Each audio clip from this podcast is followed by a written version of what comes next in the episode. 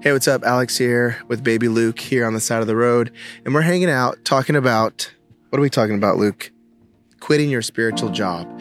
Not your nest, not necessarily your actual job. Maybe you do need to quit that job, but there's a spiritual job, a spiritual work that you are involved in, that I'm involved in from time to time. And unless we walk away from that, like Matthew does in Matthew chapter 9, we'll never be truly free.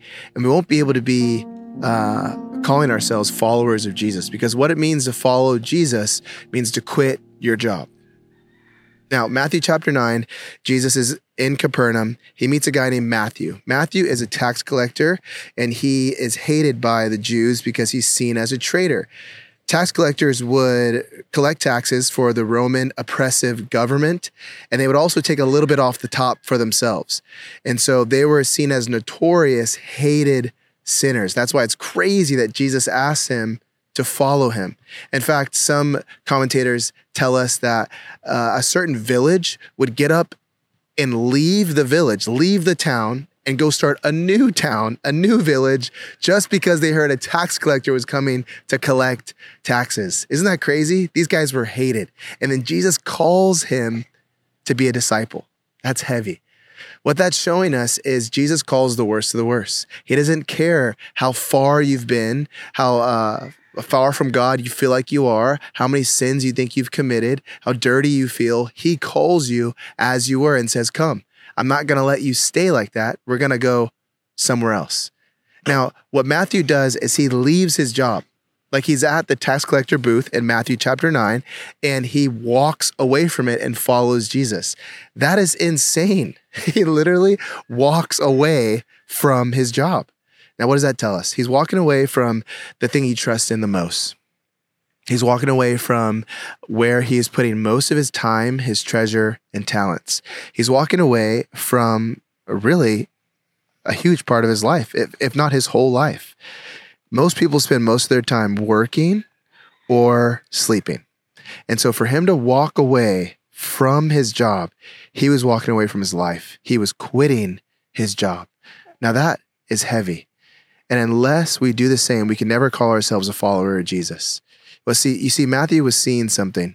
And once we see this, this is how we're going to be able to leave those spiritual jobs, those places that we're, we're spending most of our time, our treasure, and our talents in. It may be your physical job, it may be something else. But what Matthew saw was Jesus was giving him a new start. Jesus was giving him a new life he was walking away from his old life and seeing that, man, th- everyone around me hates me. If Jesus, this rabbi, this miracle worker, I've heard about the miracles that he's done here in Capernaum. I've experienced some of the miracles he's done in Capernaum. If he's calling me to be his disciple, he's saying, I can leave my old life. And the Bible says he rose up. Some translations say he jumped up. He left his job in the middle of his job and walked away and followed Jesus. And what did he do? His gospel is one of the most detailed gospels out of the four, if not the most detailed. It's certainly one of the longest. And the details he gives, he shows us that Matthew was definitely talented at what he did. He was talented with numbers. And so he left giving his time, his treasures, and his talents to the world, to the enemy, to sin, to greed. And he decided, I'm going to give those to the kingdom. Jesus wants you to do the same. Don't you see? Jesus took the punishment for our dirty jobs so that we could have his job. What was his job?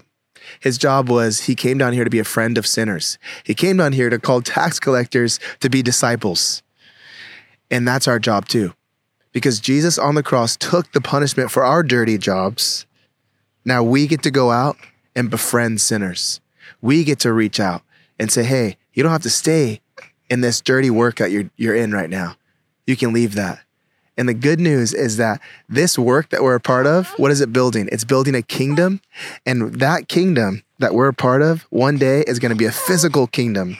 Right, Luke? Okay, I'm almost done. It's going to be a physical kingdom where we get to experience freedom and the Garden of Eden all made new, reimagined, recreated. That's what we're working towards. So, in the meantime, while we wait for the second coming, let's get to it. Let's be those friends of sinners.